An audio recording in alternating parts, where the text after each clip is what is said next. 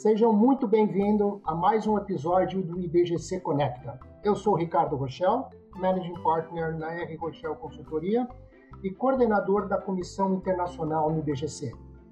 Hoje contamos com a presença de um convidado internacional, so let's switch to English. Some say that corporate boards only have value when companies are in crisis. If that is true, the 2020 global pandemic presents a moment for corporate boards to step up like no other. With that in mind, I have the pleasure to have here with us Mr. Rahul Bhardwaj, who is the president and CEO at the Institute of Corporate Directors in Toronto, Canada. Welcome, Rahul. My pleasure. Rahul, let's start up this podcast with a brainstorming question. How the boards should be prepared for the disasters no one can imagine, like the pandemic scenario we are facing at this time? I think that's a great question, and a lot of boards are asking them the same things. And Ricardo, you'll recall the last couple of years the notion of uh, black swans or those things that nobody could imagine became a very big issue for a lot of boards. And I might add that even in the context of a pandemic right now, there are those that saying uh, that if boards were paying attention to this, that folks knew this was coming, that it shouldn't have been such a black swan. But I think there'll be a good debrief afterwards for a lot of boards to understand what did they know and what did they miss. All that being said, though, you know, in Canada, when we think about how do boards react in a situation like this, or more importantly, how do they prepare themselves, it's all within the traditional framework of fiduciary duty. So, not to get too technical here, but you know, the fiduciary duty of a board is to you know do what's in the best interest of the corporation, and that often is through oversight of strategy. And when you think of oversight of strategy, you have to think about the other side of strategy, which is risk managing risk. So if a board is focused not only on strategy, on how the company is creating value for its shareholders and for its stakeholders, how it's doing that in a competitive environment, a good board would also be saying, well, what are the weaknesses to that strategy, both internal and external? And therefore, what are the risks? And spending a lot of time thinking about the risks is one very important way for boards to be preparing themselves and their organizations for these potential black swans. And I'm happy to talk a little bit more about how that can happen. Actually, yeah, risk management uh, it's a it's a very hot topic. Yes, that that can express yes the the benchmark and the best way yeah, to manage what you are facing right now. Exactly. And a lot of boards are struggling with how do they do this, right down to, you know, how do they structure their agendas because everybody knows that a board agenda has just become so much more complex between the regulatory and compliance that's been added on, as well as all of the other issues, whether it be digital competition or cyber risk or oversight of culture, that the role of a director has just become that much more complex. So the role of a chair is really important on helping to create an agenda where there's actually time to focus on more strategic issues and risk management. So, frankly, to make it a priority. And then, if you take it to its logical extension, the very notion of the composition of the board suddenly becomes really important because the makeup of the board has to be connected with not only the oversight function that the board might have over management and operations, but also the oversight function over strategy. So, in other words, of saying this, that uh, you've got to make sure that you've got a board that's diverse enough to be able to have oversight of risk in areas. So if you're going into, let's say, digital, you know, it's important to have board competency that can not only understand the strategic side of digital, but the risk part of that side. Or if you're going into a new market, a new geographic market, it's helpful to have somebody on your board who can actually appreciate the opportunities and the risks in going into those markets. So board composition is also an important element of this conversation. Actually, I could not agree more with you, Rahul. So, Rahul, once you said that Canada's corporate governance is a competitive advantage to attract investments. So, how can this be, measured, or can this be, be measured? Sure. Well, thanks for remembering that that line because I must say, as a part of what I do at the Institute of Corporate Directors in Canada, you know, we've got a very broad country, over 15,000 members, And I'm trying to remind people about the importance of, of good corporate governance. And I've made the case to them that it's time to make corporate governance Canada's global competitive advantage. And many people understood that and they nodded their heads and they say, yes, we can see how that can be a competitive advantage. And many of them have asked the question that you do, which is how do we measure that? So there, there's no simple KPI for something like this, but I can advance the thinking a little bit. First of all, to remind everybody that when we're talking about good corporate governance, it's about building trust. It's about building trust in our customers, building trust with our employees, building trust with our investors, building trust with the, you know, the shareholders, with management. It's about building trust. And we know that there are a number of organizations out there uh, that already do their trust barometers and measurement and research on trust. So I think it's really important for, let's say, a country or an industry to be able to see where it ranks in trust and if the trend line is positive or the trend line is negative. Now, I'll take that to an even further step. The very purpose that we have at the Institute of Corporate Directors in Canada is to build trust and confidence in Canadian organizations. And it's all about by developing and activating directors. So at the ICD, we talk about trust, and that's why we exist.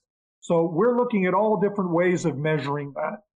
And when we think about it from a very simple corporate term, you know, capital inflows is a really good way of looking at it as well. In other words, if all things being equal, you're not seeing capital inflows into your industry or into your um, into your country or your capital markets, you know, trust may be a reason that's not happening, all things being equal. And you can look at your corporate governance as something that can actually help build confidence in capital or people or resources coming into your industry and your country, recognizing that there's good corporate governance that's going to mine those investments and it's going to allocate capital effectively and have proper oversight. So it's not the only reason, but it's one reason. But it's never a simple one size fits all KPI. I think a lot of companies can look at it their own way, as can a lot of industries. Well, quite impressive. I'd like to pick one very hot topic, which is in regards to ESG. It's known that Canada it's a leading country when ESG comes into discussion. So, which are, in your view, the challenges and opportunities, the main trends focusing on income inequality, education, and health? Right.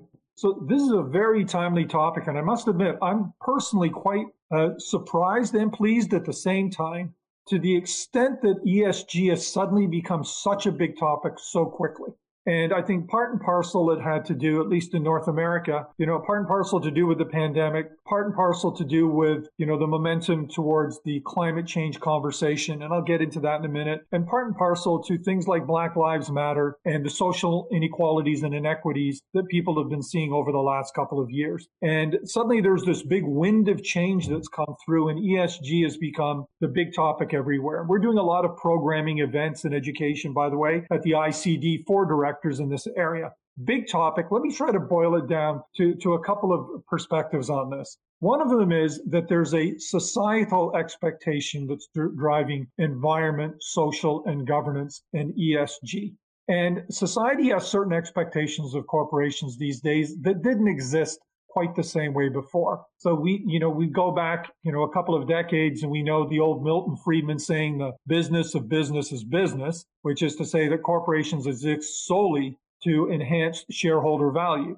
That evolved over time and people started looking at it and saying, well, no, no, actually, there are other stakeholders beyond shareholders who we need to be aware of because corporations have, you know, they have both obligations, but they also have impacts that are very important whether it be on their customers, their employees, or it could be among stakeholders where they host their operations. And that gave rise to a conversation around shareholder capitalism versus stakeholder capitalism. Now, I would say in Canada, we've already had a very stakeholder centric view since the late 90s, where we had a particular case called the BCE case. Now, what this actually said was that boards can look at other stakeholders other than shareholders as they're making determinations as to where their corporation could be going. And in effect, they're saying you are properly executing your fiduciary duty when you look at other stakeholders.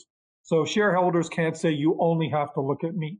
Now, that's been expanded and it's grown in a lot of different ways. But what we're seeing these days is that there's the social expectation that I've been speaking about, but the from the investor perspective, they're also having very strong views as it relates to ESG as well. So what they're looking at, investors are saying, what's the impact of the environment, social, and governance on long-term sustainable performance of the organization? i.e., now we see shareholder value and stakeholder value beginning to become quite aligned. And the challenge now for boards is to really seek alignment for their organizations to balance shareholder value and stakeholder value. So it's not an either or, but they need to come together.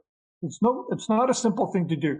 I think, you know, it can be quite tricky in some cases, but when boards are evaluating decisions within their, their strategy, the, the idea is now to align the interests of their shareholders and other stakeholders. But when I come back to how you actually do that in the context of ESG, we're seeing right now a big issue is around measurement. So when you think about uh, uh, environmental in particular, you know, we're looking at climate change and you're looking at society saying, gee, we want to see that corporations make some serious contributions to positive uh, in the positive direction here. And we're seeing the investor community saying to corporations, you need to disclose so we can actually understand here how we look at the risk framework around environmental. So, you know, what are you doing in terms of perhaps being carbon neutral. But on the other hand, if you've got assets that are going to be stranded assets, how do we as investors value that? And we know that SASB and a host of others are trying to bring together frameworks so you can have some sort of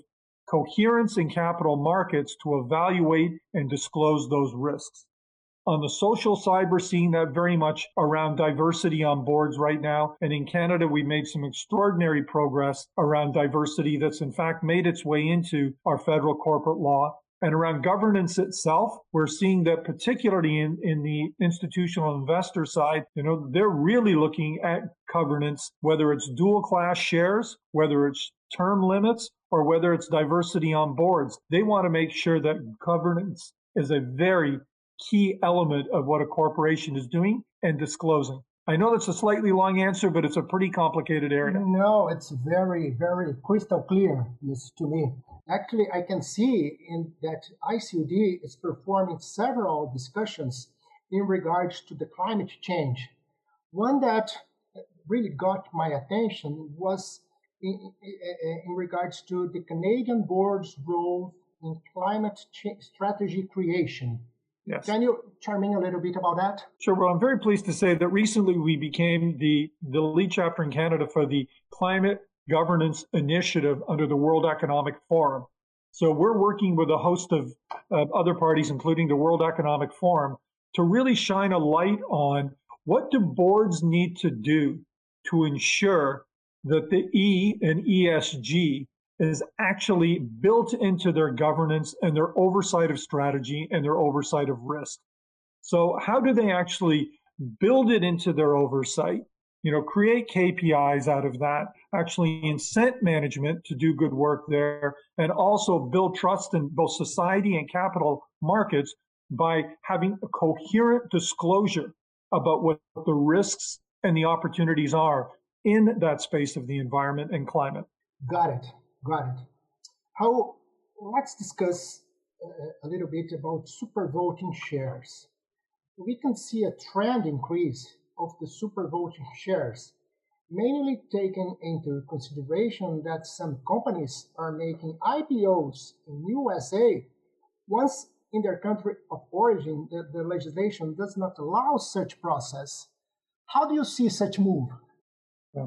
That's a really interesting question. I think uh, in Canada, we've had dual class shares, and uh, in some cases, that's been welcomed. In most cases, it's been frowned upon. But these super voting shares that you're talking about is is a turbocharged version of that. And I got to say, in some cases, it's it's pretty bold. You know, I think there seems to be a recognition that founders, when they're going IPO, you know, they want to protect their interests. But I think there seems to be a prevailing view that if those interests are going to be protected by these voting shares, that at some point they should time out. In other words, it shouldn't be something that's left out there forever. And, and I think what's driving that are a couple of things. One is, if I can call it the orthodoxy of corporate governance. It's pretty simple. It's based on, you know, a good principle of good corporate governance is that all common shares are voting shares. And the votes are proportionate to equity ownership. So the problem becomes is when you've got a creating shareholder, excuse me, a controlling shareholder, they might not have significant equity in the stake of a company, but they might have voting control. And this sort of offends somewhat the, the traditional orthodoxy of corporate governance, but we certainly know that it's, it's happening. And we know that those that are putting these shares forward are also saying to others, look, you know, you can buy with your eyes open. Nobody's forcing you to take a position, an equity position in a company. You can choose to take these shares on these basis or, or, or not. And we know that, you know, the super voting shares are only one form of shares. There are all sorts of different types of shares with all sorts of different share provisions in there. And people can pick and choose on whether they want to invest in that. But I think this is, you know, raising a question though about, you know, is this actually creating shareholder value and is it fair to all shareholders. So a couple questions that people can ask themselves when they're looking at, you know, whether they're super voting shares or dual class shares are, you know, when you look at them, you know, do shares that aren't these super voting shares, do they still have the right to elect a certain number of board members? You know, that takes down the risk a little bit and there's a little bit more influence in the overall strategy and, and somewhat towards the, the operations. And then there's in Canada at least, we have what we call coattail provisions. And coattail provisions, you know, can often protect minority shareholders in the event that controlling shareholders are going to sell. So those super voting shares that give these enormous rights to uh, to small equity holders, you know, the point is at the end of the day, if they want to sell those shares, is that benefit at least is it shared in an equitable fashion with other different classes of shareholders. So those would be coattail provisions, and those could be different all along uh, the the spectrum. And then, of course, you know, the the real question is though is you know, does a controlling shareholder's voting power, you know, does it really compare with their economic interests? And that's something any investor needs to be asking themselves when they're looking at investing in a company. Thanks, Rahul. Actually, unfortunately, we are getting close to the end of our podcast, but I could not finish this without asking you one last question. So, in your view, which are the topics that need to be in the board priorities from now on? That's a great question. You know, in this time of accelerated uncertainty, you know, boards have got to try to prioritize their time. I think, you know, over the last couple of months, everybody's been focused on liquidity. And once you've got a certain comfort level around that, I think smart boards are saying, what are we doing to survive? And smarter boards are saying, well, what are we doing to thrive? Because there will be opportunities in the post pandemic world.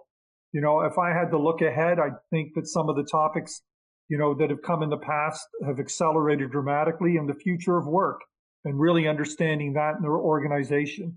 And global uncertainty, I think, you know, boards need to stay connected and they need to really be focused on, you know, how do they navigate this? And above all, I think digital. And I think most companies have seen that even if they had digital um, on their radar, that they've made 10 years of progress in six months. That's going to have extraordinary impact over the long term. Rahul, thank you so much for your time. Definitely several learnings to me and for the audience. And once again, thanks so much. Thank you. My pleasure speaking with you. I look forward to coming down and meeting you again soon. I have a final remark. This pandemic will test the organizations to preserve, ensure, and to be resilient. Boards can play an outsized role in providing the ultimate pressure test of an organization's position and purpose, as what is decided today will define the future. Este podcast faz parte da programação do 21º Congresso do IBGC, que aborda a governança corporativa que inspira, inclui e transforma. Quer saber mais? Acesse www.ibgc.org.br/congresso. Este ano, o congresso é 100% digital e ocorre entre os dias 3 e 27 de novembro. Dúvidas e sugestões podem ser enviadas para comunicação@ibgc.org.br. Comunicação sem cedilha e sem tio. Até o próximo. Tchau.